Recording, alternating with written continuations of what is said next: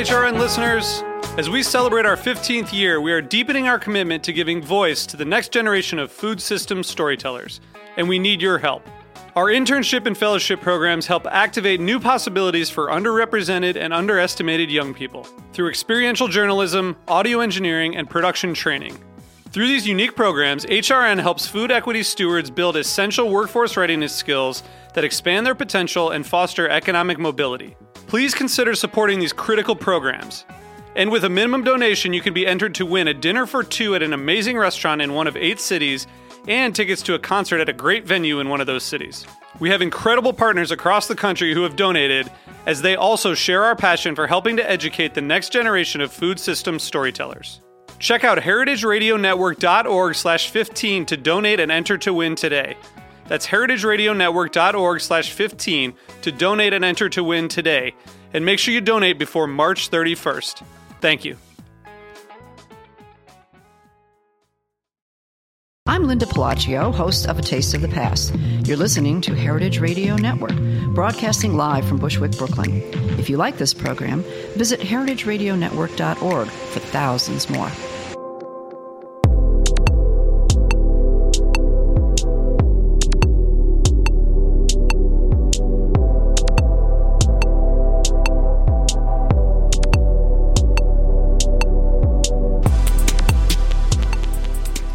Welcome to Japan Eats. I'm your host Akiko Katayama, a food writer and a director of the New York Japanese Culinary Academy, which promotes a deep understanding of Japanese cuisine in America. We are broadcasting live from a studio at Roberta's in Bushwick, Brooklyn. This show is all about Japanese food and food culture. We see sushi at every deli and supermarket, but what is beyond sushi? We hear dashi ramen izakaya, but what exactly are they? Japanese food is still a mystery for many people, and I will try to demystify it in this program my cool guests. And my guest today is Ivan Orkin, who is the owner of three popular ramen shops, one in Tokyo called Ivan Ramen, and two in New York called uh, Ivan Ramen in Lower East Side, and Ivan Ramen Slab Shop in Hell's Kitchen. He's also the author of Ivan Ramen, Love, Obsession, and Recipes from Tokyo's Most Unlikely Noodle Joint. Hello and welcome to the show, Ivan. Hi. Um, I know we can do a show in Japanese because Ivan speaks beautiful Japanese, but uh, we're going to stick with English. So, um, so you're known as uh, not just a great ramen chef, but also an American ramen chef, deeply accepted by Japanese food lovers. And of course, uh, ramen is a national pride of Japan. So, it must be uh, must be really a long way to get there. So, could you tell us how your relationship with Japan started?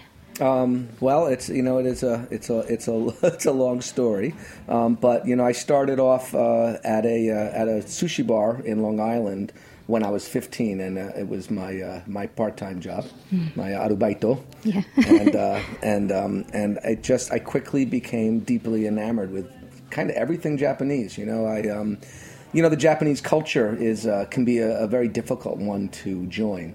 Mm. it's um, it, it's hard to enter. It's it's you know Japanese people are are uh, they sort of have their little groups and, and it's not always easy to get mm, into them. Not totally open. Yeah, like American um, culture.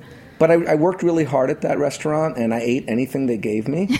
um, so um, before you knew it, I was kind of accepted by everybody. Mm. Um, most of the cooks were um, were like in their late 20s or early 30s, so they were mm. kind of mature, um, very nice, and I was just a boy. Mm. And, and I think they really got that, that I was just this young kid with this job. Mm, and curious and, about Japanese and. Yes, too. and more and more because, you know, it was really like walking into Japan mm. um, because, no, they didn't speak English, so, mm. you know, not very much. Right. And so they all spoke Japanese together, so I was very intrigued. Mm. And then you went to um, um, college and majored in Japanese. Yep, uh, at the University of Colorado. So, and then after graduation, you went to Japan, and then I think you told me that uh, at the Narita airport, you felt uh, so familiar that uh, you may have been Japanese in your last life. Well, you know, I felt yes, I, and, and I, I, really.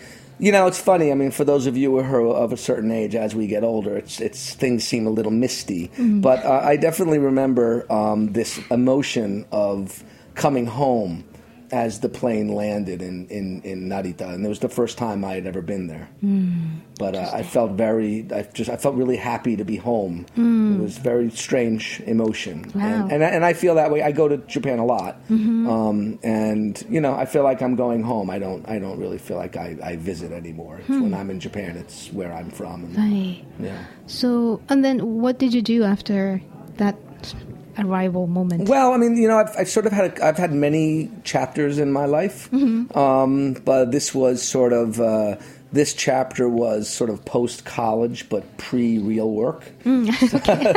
you know, so I uh, I graduated with a degree in Japanese, and I sort of just I figured, you know what? I mean, I, I didn't graduate pre law or pre med or or business or anything. I had no. I was a liberal arts, you know, mm. graduate, so I didn't have any idea what I wanted to do with my life, and I just figured a person who graduates with a foreign language degree should go live in the country mm. that they just spent four years studying Right. about. So, what, how long did you stay and what did you do? Um, well, I did what most people did uh, at that time. I, I worked in, a, in at Berlitz, Oh, okay. which uh, is a very famous language school. Um, at the time, it was the number one language school in uh, in Japan. Mm-hmm. Right. Um, and uh, and uh, I, I worked my tail off teaching English and hanging out in Tokyo and, and it was sort of a weird time in a way because I, I didn't really uh, I didn't really have a lifestyle of, of speaking Japanese you know I'm, I was speaking a lot of English Right. um, and I, which was a little disappointing to me and uh, you know one thing led to another and I grew tired of that job and uh, and the bubble burst Ah, okay. Right, So, so that was the- 1992. 1989 89, okay. was right about when things started to get quite shaky Right. um, uh, with the Japanese economy, Mm. and um, and so I, I just sort of with a, with a bit of a heavy heart.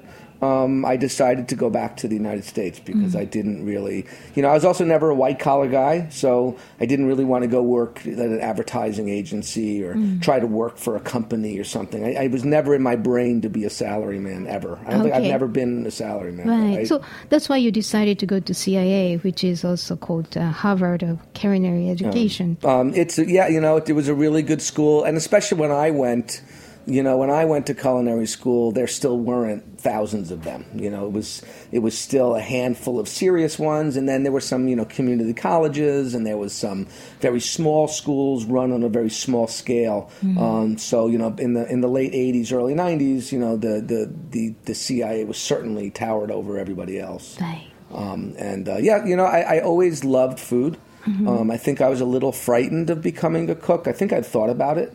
Uh, also, you know, I graduated in high school in 1981, um, which at, at that point, being being a chef was not sexy. It was not, not much different than any other kind of blue collar field. Right. Um, and uh, you know, I grew up in sort of a sort of grew up as a Jewish boy in sort of a you know upper middle class area, and um, um, not that you know, I actually grew up with very cool parents, and I think you know when I ultimately decided that's what I wanted to do, they also were like, "Yes, that's a great idea," because they know I love I love being around food and everything. Right. Um, but at the time, it seemed I think I was a little scared because I knew how how hard the work was. Right. But ended up working at uh, great restaurants such as Mesa Grill and uh, Lutèce Yep, yep. No, I, you know, I, I think most of my friends and I were very uh, excited about the the four star dining scene and the whole, you know, you know, it was certainly when if you graduated from CIA, you had an opportunity to work in some of the really good restaurants, and I took advantage of that. And um, working at was uh, was a really a transformative experience. Right. It's really legendary new American restaurant creative. Right. Well, Mesa Grill, uh, uh, uh, was a, a, a, old style uh, uh, uh, French. Right. Okay. Yeah. So, but then you returned to Tokyo in 2003. Right. Yep. I, uh, I, I, I had many jobs by that point. Um, I had been, and I had uh, sort of been with Restaurant Associates for a very long time, which was a, a good, stable job while I raised my, my child and, um, and children. And, uh, and, uh, I just, you know what, I was hankering for Japan, and I had seven years in the same job, and I was tired of it, and I was, I was ready to move on. Right. And, um, and I was uh, I was with my wife and kids in Tokyo on, on a on a trip. Right. Because your- your wife was Japanese. Yeah, my wife, my my second, my first wife died many years ago, um, and she was Japanese, and not really by plan. I ended up marrying another Japanese woman. I actually did not hunt for a Japanese wife. I, I sort of met her on a, on a total lark blind date in Tokyo with my kid, and she had a kid, and we ended up sort of having this blind date. It wasn't even a blind date because nobody thought that we would be crazy enough to try to get married Mm-hmm. when I lived in New York and she lived in Tokyo. But you know, I, I was very, I was smitten right away, and uh, um, and sort of we got we met in May and we were married in August, Oh my god. and we've been married for 13 years. oh wow. So Congratulations. um, thank you. Yeah. So we, uh, um, so I was, we had married, and and in less than a year after being married, we were on a trip to Tokyo. Uh, she had a great job. She was working, and I was with the children. And it was right around uh, the cherry blossom season. And for those of you who have seen that, it's it's something that's uh, it really draws you in. And I was.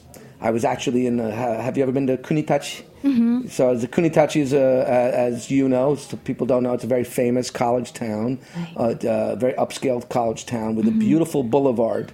And during cherry blossom season, it's just gorgeous, full cherry blossoms running all the way down for Right. a couple of miles. And I was sitting drinking a Starbucks and watching the cherry blossoms, and I just I saw my wife a couple hours later, and I said, "We're moving back to Japan." I just, Wow. you know, I just decided that it was it was now or never. I, I think I had just turned forty, or I was about hmm. to turn forty, and I was ready to, you know, just and I just I sold everything I owned, and I got rid of everything, and we just got on a plane and Sounds like you have a couple moments yeah, to change no, your life in yeah, Japan. yeah, it was very cool. Right. Okay. So, um, and eventually you chose to cook uh, ramen, right? But you know, you had skills and experience of Western style fine dining. Yeah. So, but how did you decide to cook ramen? Um, well, I mean, you know, it was funny. It was total. It was a total lark. You know, I, I was I was uh, looking for something to do. Uh, my wife was working a really great job, and I was taking care of the kids. But I was getting bored, and um, and we sort of agreed that you know I should look for something to do. Um, and I, I really wasn't up for uh, working for anybody anymore. Um, and um, and at, this was right when sort of the ramen obsession in, in Tokyo was really picking up steam. and- Kind of. But ramen used to be like boring, you know, like one in one town, a classic, not fashionable. But there's a revolution. Yeah, well, so ramen, i- and it's- it's still this way in a lot of parts of Japan. I mean, ramen really, if you ate ramen, you know, 20, 25 years ago, you'd eat in a sort of a Chinese esque restaurant where they also had fried rice and gyoza. Maybe they had uh, sautéed, you know, uh, a liver with uh, with uh, nira, with uh, the uh, Chinese chives, and, um, and they would have all these different kind of sauté dishes and things, Right. and they would have ramen. Right, because Um, originally Japanese ramen came from Chinese ramen, right and then the- developed in there. and there would be lots of and that's how a lot of ramen shops were but Right. but they were i mean there were always you know there were always famous shops that just serve ramen Mm-hmm. but it really took on this you know I, I guess how i describe it is that you know when i even when i first came back in 2003 there were still a lot of japanese people that didn't necessarily eat ramen or maybe they had it once or twice Mm. and then as this revolution started all of a sudden everybody started eating ramen and all of a Mm. sudden you couldn't watch a variety show without having a ramen corner and you couldn't open the newspaper without reading an article about a ramen shop that was very popular and then it just started capturing you know the, Mm. the consciousness of japan Right, but you know, you could have done sushi or something no else, right? no you know it's funny i mean one of the reasons i chose ramen was I, I really felt like ramen was like the only thing, the only food stuff in Japan that didn't have any rules. Mm. You know, sushi and soba and even like udons, especially tempura. These Mm. are all things that have extremely specific ways of being made. It's like martial arts. Um, Yeah, they're re- it is. It's like it's like ridiculously exact, um, and I think it's much less forgiving. And I think that you know, even me, and I mean, I'm just a total white dude. But if I walk into a sushi bar, whether it's here or Tokyo, and I look in, and if I don't like the way the place looks, I walk out. Mm. If I don't like the way the guy's holding the knife, I walk out. I mean, I'm just mm. really anal about it. And ramen's different because it's it's this very secretive thing that maybe a lot of the listeners don't know. But in Japan, people are crazy. I had I knew a guy who had seven ramen shops, and they made everything on site except the sauce, the tare, the thing that flavored the soup. Mm-hmm. He made that at home, and then he would drive to each restaurant on like the first of every month and drop off the tare, and then they would have to use that all through the month, and then mm-hmm. the next month he would bring the next batch. So mm-hmm. nobody knew how to make the secret sauce. Right. So if you find out, maybe you could be killed Yes. by the guy, right? yes. So it's just it, it, it, it so it was sort of I thought wow you know um, besides the fact that in you know when I was like I said when I was in Tokyo at this time everybody I was eating a ton of ramen. Mm-hmm. I should dial back a little bit and say when I lived in Japan for ten or fifteen years in between Japan trips. Um, ramen was one of the only Japanese things you couldn't eat here. So in New mm-hmm. York, you could you could go to you know a restaurant Nippon and have very Japanese, fine, kind of mm-hmm. ni- nicely made Japanese food, and you could eat sushi, and you could go and, and you could go to Sakagura and, and like have really nice bites and then very nicely, thoughtfully selected sake, but you could not eat ramen. Mm. So when I moved back to ra- to Japan in 2003, I was like insane. I was eating ramen all the time, and my wife and I would drive around. We had this thing called the ramen navi. Do you mm. remember that? It was on the flip phones. But mm-hmm. This is before the smartphones, and you'd open up your flip phone, and there would be this thing called the ramen, nav- ramen navigation. In Japanese, you call it a navi. And my wife would guide me down these narrow streets to popular ramen shops, and we would drive all over Tokyo eating ramen. Mm. And so when we were ready to do a business. My wife said to me, "Well, you know, why don't you open a ramen shop?" And, I, and mm. I got, I was like, "You're crazy." I said, "I don't know how to make ramen." And she said, You'll figure it out. And, and I didn't want to work in a ramen shop because, as we're saying, I didn't think anyone was going to really teach me anything in a month or mm. two. And I didn't want to work for two years. I needed to. I needed a real business, you know. Right. And also, you had, uh, you know, a great experience as a chef, so you could figure it out. Yes, and I and I did figure it out. Right. Okay. And in 2007, you opened the first ramen shop, and uh, that's Ivan Ramen at the Right. Rokakoen in Setagaya, Tokyo, which is a um, very residential area, Yes. like compared to, say, like Ginza or Shinjuku. Right. So, why did you pick uh, such a residential area, and how did you get socially accepted in local Japanese community? Well, as far as the the finding the ramen shop, uh, I don't know how things have changed now. Back in 2006 or so, when I started looking, you know, remember that I was talking about how ramen shops have no rules and they're they're really funky. It's because ramen had no respect. So you know, it, it, it, it, and it's, it's uh, most people that make ramen are not cooks. So you don't have some guy who's trained in fine Japanese dining and then opens a ramen shop. You know, it, it, the, most of the people that open ramen shops learn from. They get the job. They don't know anything. They learn from the from his the, the owner, and then maybe someday they open a ramen shop. But that's their training. And so uh, ramen shops can the shops can be very greasy and stinky. So uh, they're not very popular among landlords. So I mean, I went to dozens and dozens of towns where they would there was not even one place where you could open a ramen shop, and so um, and I didn't really want to be in the middle of to- first of all the middle of to- Tokyo was expensive. So if you go to Ebisu or Shibuya or Shinjuku, you know this is more expensive than further out. Um, I also wanted to be relatively close to home. Um, I just decided, you know, I'd want to be able to be 10, 15 minutes away uh, at the most. Um, so that, that's just sort of how I, I chose uh, the the neighborhood. I, I, it's a long story, but I, I got the shop from a completely crazy lady who's thankfully dead now. Okay. But, but uh, I say that with all sincerity.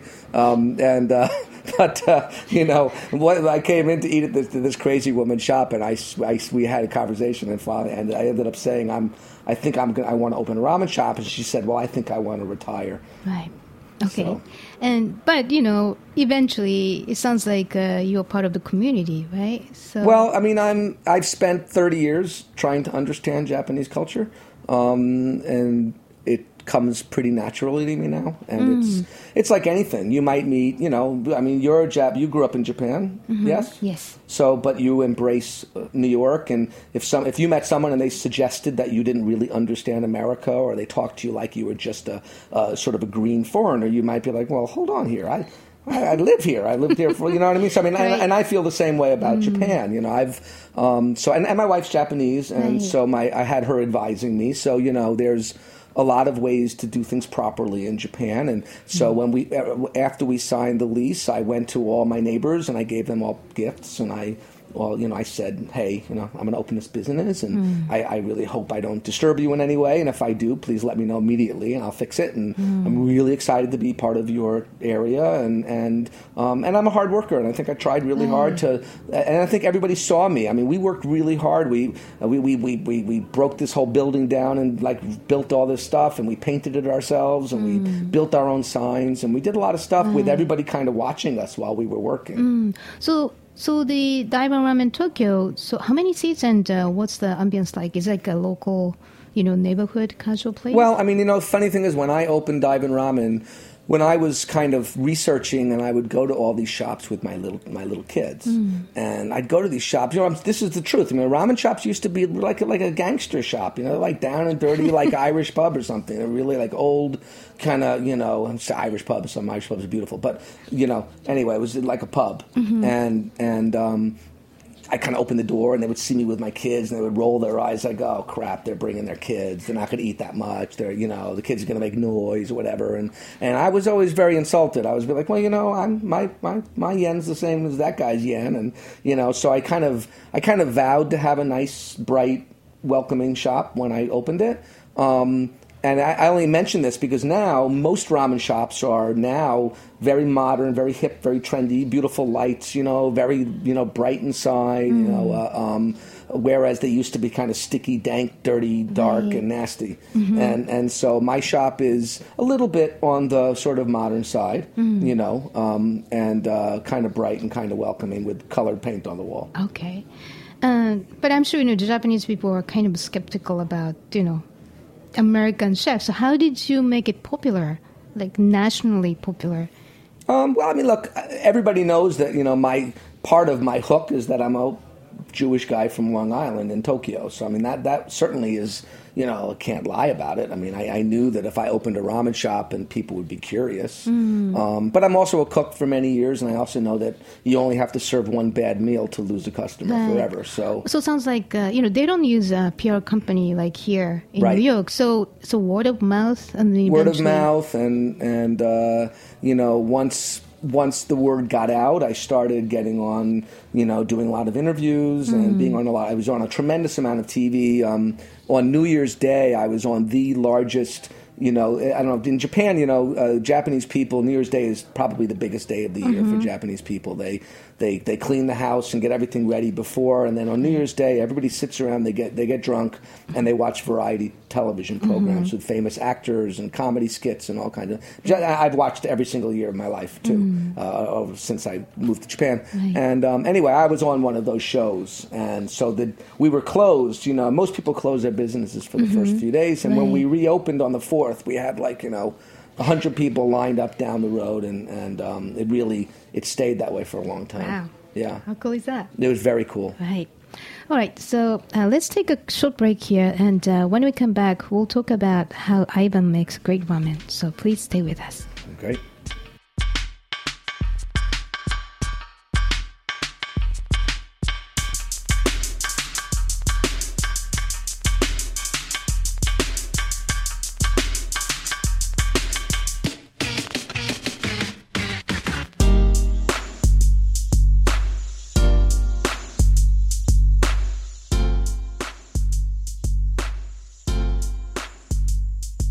still paying attention? Are you there? Hello, hello, hello, hello. I'm talking to you. Hi. Hey, this is Jack Inglis. I'm the executive producer here at Heritage Radio Network. I've been here at the station since 2009, and I cannot believe just how much this network has grown over that time. We've been able to grow because of donations from people like you. So if you're enjoying this, if you laughed, if you learned something, contribute anything a dollar, two dollars, ten dollars, a hundred dollars, a thousand dollars. Anything counts. And trust me, we'll appreciate seeing your name come through on the donations. So consider visiting heritageradionetwork.org, click on that little beating heart, the donate button, and show us you care. Thanks for listening. I hope you enjoy the rest of the show. Welcome back. You are listening to Japan Eats, broadcasting live from a studio in Bushwick, Brooklyn.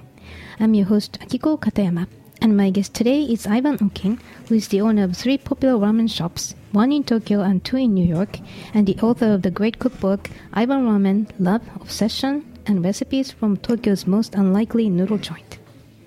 So, um, what do you serve at the Ivan Ramen Tokyo? Uh, the you know we've we've always done we do a, we do the shio, the shoyu, and then we do uh, two mazemen styles. Mm-hmm. Uh, I fell in love with the mazemen style, you know, almost right after I opened, um, which really just means less soup. Mm. Okay. We always try to decide like how to explain it so people really get it. Sort of you know less soup, more saucy. You know, which sort of sounds terrible, but it is sort of Mm-hmm. Yeah, what it it is closer to pasta, maybe. closer to pasta. Um, it's still very rameny because it still has sort of the explosive flavor and it still has the alkaline noodle. Um, but um, one thing I like about mazemen is it sort of preserves the texture of the noodle a little bit more. And uh, I'm a real noodle maven, so I, I love sort of having people really experience the texture Okay, because a hot uh, soup can. Well, and, and, and people in America particularly eat more slowly than Japanese, so the so the noodle softens Oh. Right. and, and it and the texture kind of changes. Right, gets soggy. Gets soggy. Right. All right, and uh, you incorporate uh, untraditional flavors such as uh, roasted tomato in ramen. Yeah. So, what is the idea? Well, you know, when I when we opened the shop, I was just I really was racking my brain about toppings and uh, how to bring more umami into my soup without you know my my ramen is on the much lighter side than you know it, actually right now it's the hottest kind of ramen my ramen once again is really like the all the foodies are eating sort of this light style um, but you know at, at the end of the day people like you know triple cheeseburgers with bacon And so that's that's and that's what's popular. So the tonkotsu, the pork bone, milky white, sort of really fatty soup is what's most popular. Um, But it's also sort of you know like heavy French food with a sauce on it. It's it, it, it's it's it's in, in a way in some some ways easier. Um, Right. You know, I make a chicken and dashi soup, um, so it's it's much lighter and finer. So I was trying to figure out how to how to punch that up even more. And believe it or not, you know, tomato has a lot of the natural umami in it, um, and it's uh, uh, it's it's refreshing in a weird way, and, but also very deep and rich in flavor in another way. Um, and it really. It got really. I mean, I, I've gotten now. Everybody serves roasted tomatoes in Tokyo. so I won't say it was me, but Yeah. I never saw it before I did it. Okay, and uh, I found a blog of a huge ramen lover. Obviously, this guy has been to many ramen shops in Tokyo, and uh, I wanted to share this with you and uh, our listeners. And so, this man uh, tasted Yoshio, a salt ramen, and he said uh, it starts with oceanic and toasty bonito flavor. And after a few more bites and sips, clean, deep chicken flavor kick in. The topping of pork adds another layer of flavor. The soup is balanced, not too salty, yet it has rich and rounded saltiness. Then gradually, effects of the topping of roast tomato step in. The acidity of tomato increases sweetness in salty soup. I'm in heaven. Nice. So that was that was in Japanese. Yeah, in Japanese. Nice. I got to write that. That was very good. you know, one of the exciting things as a cook for me, um, just as a cook, really, is that you know I, I think so deeply about about the about anything I cook, but but the ramen I spend so much time. Um, you know, I always I always hated restaurants. You know, there's a lot of pressure on us restaurant owners to put things on our menu. Right. Um, and so you end up putting things on the menu that aren't always perfected. Um, I try very hard to have that not happen. Um, so it's very exciting when a customer sort of puts into words what something tastes like, and I'm like, oh my god, that's exactly what I was thinking when I created that. Right. And so really, it's a, it's quite for me, it's very uh, humbling to, to have someone say that, and uh, we try that very hard. And ramen is a very complex thing because a, a good ramen really needs to be salty. It's not a not salty thing, whether it's mm. pork or chicken or beef or whatever you want. I mean, the one of the things of ramen is that it's fatty and it's salty, mm. and it's important to have those things in ramen. And yet, if you eat a whole bowl of it, mm. too salty ramen, even if it's not too salty while you're eating it, can make you feel very sick later on. It can make your face feel weird. You know, it's it's it's and so I, and I'm always because I'm a fine dining chef. I want my customers to go home feeling great, not feeling you know nauseous or feeling you know like their their whole their heads are bloated with salt. Right. So it's uh, it's hard to get it to the get it to get the balance right. Right, right. And but you know, sounds like you have very classic items on the menu. So have you ever tried to make totally innovative, like Western flavored ramen? I've made all kinds of crazy things. Yeah, I mean, I'm, I, you know, I did a, I did a, uh, well, in in Japanese, you know, I do like a taco rice mm-hmm. uh, ramen. Mm-hmm. Uh, I called it a Mexican ramen. And in, in Japan, taco rice is sort of sort of like a taco on on rice. You know, chopped mm-hmm. up lettuce and tomato and ground meat and salsa or whatever. But it was it was it was my favorite one I've ever made. But I've, I've made bacon bacon lettuce and tomato and and at my second shop in Tokyo, I served a you know a, a, a triple cheese ramen that was really really popular for a long. It was my most popular Okay. dish, and it was Right. great. By the way, the second shop that was uh, kind of more creative. Yeah, the second shop was, and it was sort of hit or miss. It was really popular for a while. The, the neighborhood was tougher than I than I expected. But um, yeah, I mean, when I opened, we didn't even serve any meat soup. We only served dashi. Oh wow! Uh, it was all dashi, and I did this cheese mazemen that uh, really was outrageous. It was, it was really really good. wow. Okay, and uh, you also make uh, ramen noodles in Yes. Japan. Why? Yes. Why do that? Well, you know, I thought a lot about it. First of all, I just generally speaking don't like ramen noodles.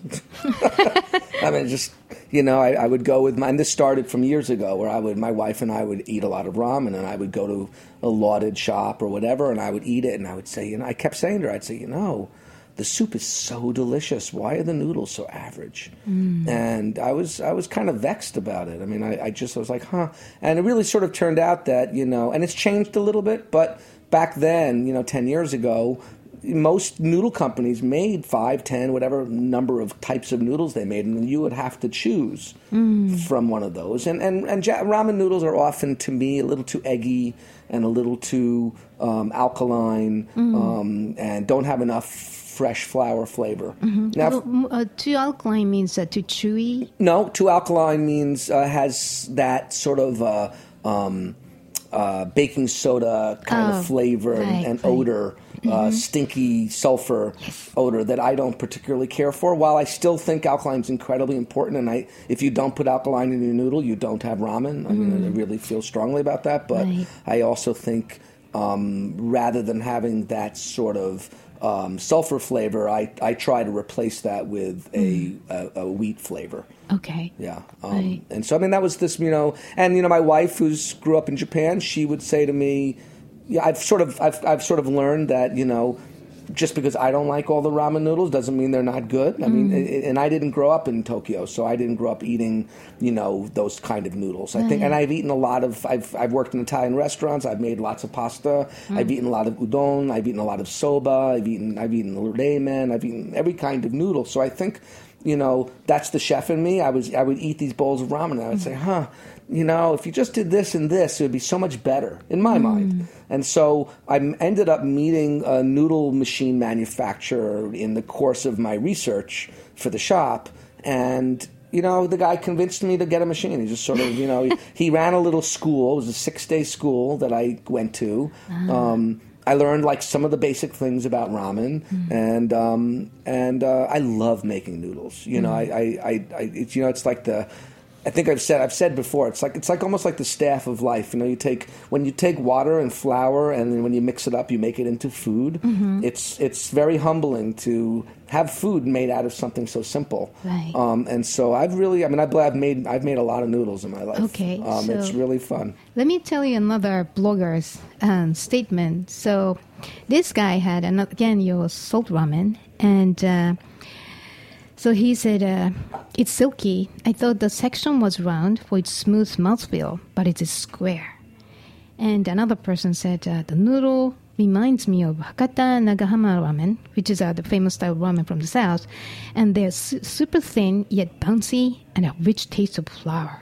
I worked really hard on that recipe. that worked out. Yeah, well, you know, it's um, the other thing that I, you know, you know, I I've been a food I've been food obsessed since I'm probably before I was 5 and I spend a lot of time thinking about food and how things eat and why they eat the way they eat, and um, you know, uh, it, so. You know, one of the other things. So I would go to my go out to these ramen shops, and I would eat ramen, and I would say, "Huh, you know, that I didn't love the flavor of some of the noodles. I didn't love the texture of some of those." And one of the other things that I found disappointing, I guess, is that you'd get a bowl, you turn to your friend, you'd mm. say something, you take a sip of beer, and when you went back to your bowl, the noodles would be overcooked. Mm. And they would overcook in two minutes. Right. And I would say, that's too fast. It's got to be, you got to get at least four minutes or five minutes before they overcook. Mm. And like I said, in New York, some people take 20 or 30 minutes to eat a bowl of ramen, which I, I don't judge because I think I think people are trying to learn Right. how to eat eat ramen and how to eat noodles in general here. But and the noodle the noodles here are different than I don't get the same flour here, unfortunately. So Mm. Okay. Mm-hmm. I, I prefer my noodles in Tokyo. I haven't been able to get the right flour yet. It's too expensive to get it here.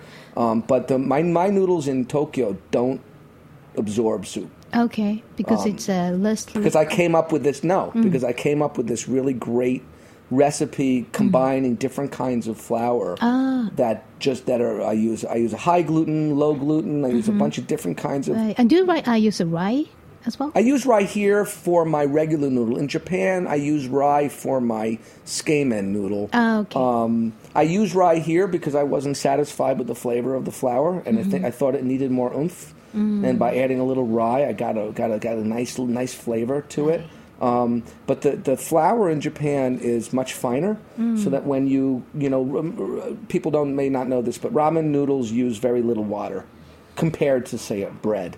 So you know to get it to combine, then these machines that we use press the the dough together with with great force. Um, but the finer the flour gets, the, the bond of the noodle gets stronger. And you get a chewier noodle, you get more texture. Right. Um, and so I, I understand using Japanese flour better than I understand using American flour. But, but I'm, I'm working on changing that. Okay, right.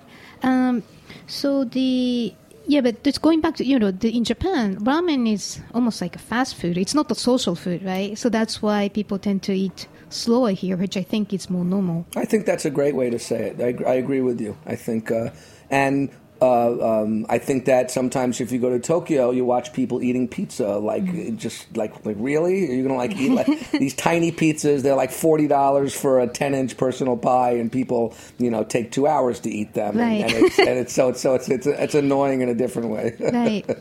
So, and uh, let's talk about your place in New York. So, in 2012, you returned to New York uh, while continuing to operate a shop in Tokyo. Then, in November 2013, you opened uh, Ivan Ramen Slurp Shop at uh, you know in Hell's Kitchen, and uh, soon after, your flagship restaurant Ivan Ramen in Lower East Side. Yes. So. Why did you decide to open a restaurant in the US? Because you know the ramen's popular. There thousands of new Japanese, I know the, the ramen shops. And so, what was the the reason? Well, I mean, it was it was a lot of things. You know, we were coming off that uh, the earthquake.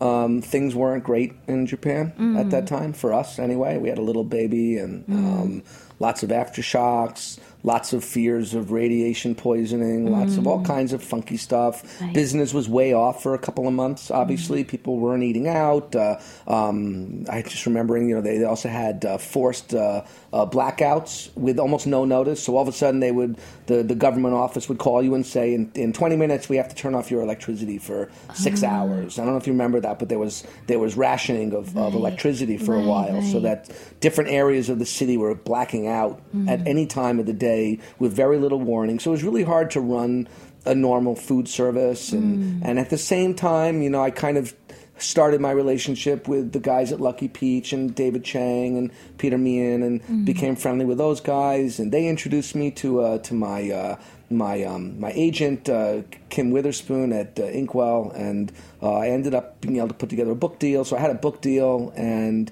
all my friends were like, you know, you really should open a ramen shop in New York. It's getting really popular. And then, and then my parents and my sisters found out that I was just thinking about coming back. And then it, it like the floodgates opened, and, and, you know, and um, and it was funny because you know, up until that time, uh, in, in my mind.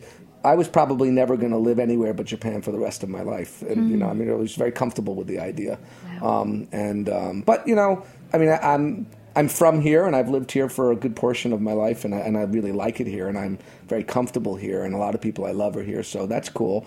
Um, and as I've proven before, I could decide to go somewhere tomorrow and just leave. I never ask anybody's permission except my wife. Right. So, um, you know, so I, I think, and I think our plan eventually is to go back to Japan. You know, it, it's at some point in the future. Okay. Um, and I've been, I spent the summer there uh, this past summer. Because you have a, you know have to operate the yeah, and Tokyo yeah, too. and and just being there, it's really good for me. It's it's you know I, I get I get sad if I'm not there. So I, I it's uh, and uh, creatively it's important. I get I get really I get re I get re-energized when I'm there, and and I, I really have this intense connection. You know, and when I'm not there for a while, I start to lose it and not feel so good about it. So uh, I'll be there in two weeks, and I'm really looking forward to it. Okay. So, um, so obviously you're very successful here in New York too. So, what is the key to making great ramen? Um, well, it's the, I mean, it's the great success. It's, it's the key to any any cooking. You know, attention to detail and and uh, having everything in its place and being ready to ready to go. And and uh, I think I don't know. I think that it's not it's not really. I mean, I think having a restaurant is hard. You know, and when I opened Ivan Ramen, I didn't really open a noodle shop. I just opened a restaurant. And, mm. you know, to me, people often try to sort of pigeonhole me and they talk about, oh, well, you were, you worked in these great restaurants, but now you're just like a noodle guy, or mm. doesn't that make you feel bad, or when did you stumble, or whatever. And it's always funny to me because, you know, I, I often, I often remind people that there's a lot of fancy restaurants that are horrible and there's a lot of hot dog stands that are unbelievably wonderful. And you know, I mean, I, I remember going. I was in I was in a little town, a little little section of Kyoto a couple of years ago, and we went to this um, mochi place, you know, pounded rice cakes, and there was a line. There was a 30 minute line in the rain, and I was like, oh, I don't really want to do this, but we lined up anyway. All they sold is mochi, three kinds. That's it. but when I got it. I have to tell you, it was one of the best things I've ever eaten in my entire life, and it was just this little. It was it was a pounded mochi with uh, with toasted chestnuts in it. It was in the fall. I mean, I just still I get tears in my eyes thinking about it. It's so good, and so you know, it, it's all of these businesses that you know you have to you know you have to pay attention to detail. You know what I think what drew me to ramen in the first place was this whole Japanese notion of doing one thing really well, and in the in the United States, you know people really like to have a lot of choices, and so you end up really getting pulled in this direction of offering so much that you lose a little focus.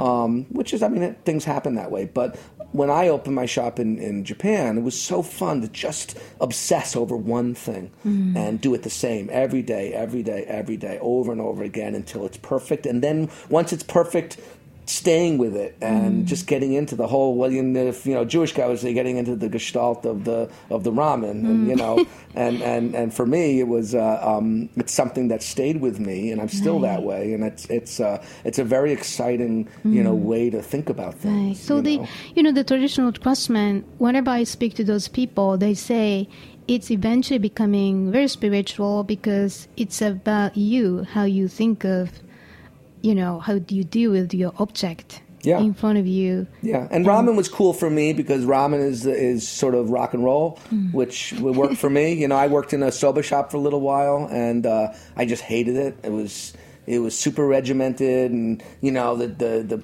The boss was like, "No, you have to stand that way. No, Ivan, you have to move your feet half an inch, and you have to stand this way." And and I was like, "I hate this," I, you know. And so, Right. right.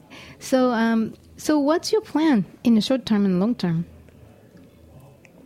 Well, you know, we're we're we're we have some expansion plans, and hopefully they'll, you know, we'll be ready to talk about them soon. But we're we've been talking with a bunch of different, you know, money people and space, you know, spaces that are available, and you know, New York in particular, as some of you might know, is very challenging to open a business here. Um, real estate and regulations and health codes, all these things that that make you know what could be really simple not so simple. Right. Um, but I think that we're, you know, we'd like to continue sharing the gospel of ramen. And, uh, you know, I think, you know, we have one little niche. One of the things I love about ramen is that there's so many different kinds so that you don't have to have a pissing match about whose is the best. Because, you know, one guy makes, you know, makes his really light and the guy makes his really heavy. Another guy does likes to put tons of garnish on top. Another guy, you know, another guy likes a place that's a really pretty atmosphere. Another guy wants a place that's dark and dingy with loud ACDC. Mm. And, and and you know what? If if the if the people are passionate and they and they make a good product and it's fun,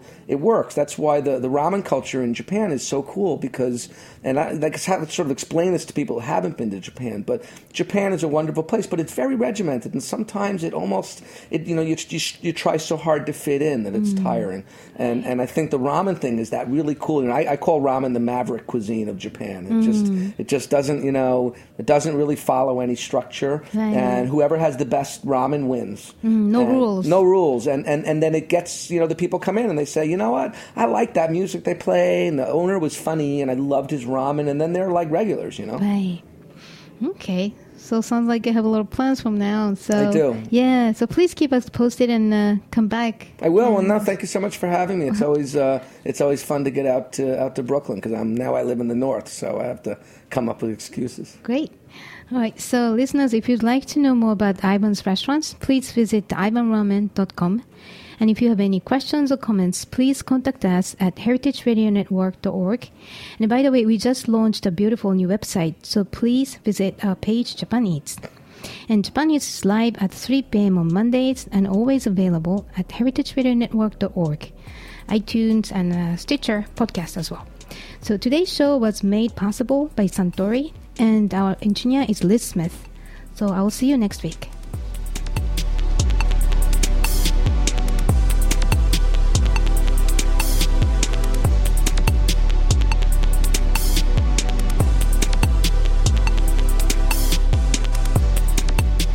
For listening to this program on heritageradionetwork.org. You can find all of our archive programs on our website or as podcasts in the iTunes Store by searching Heritage Radio Network. You can like us on Facebook and follow us on Twitter at heritage underscore radio. You can email us questions anytime at info at heritageradionetwork.org. Heritage Radio Network is a 501c3 non-profit. To donate and become a member, visit our website today. Thanks for listening.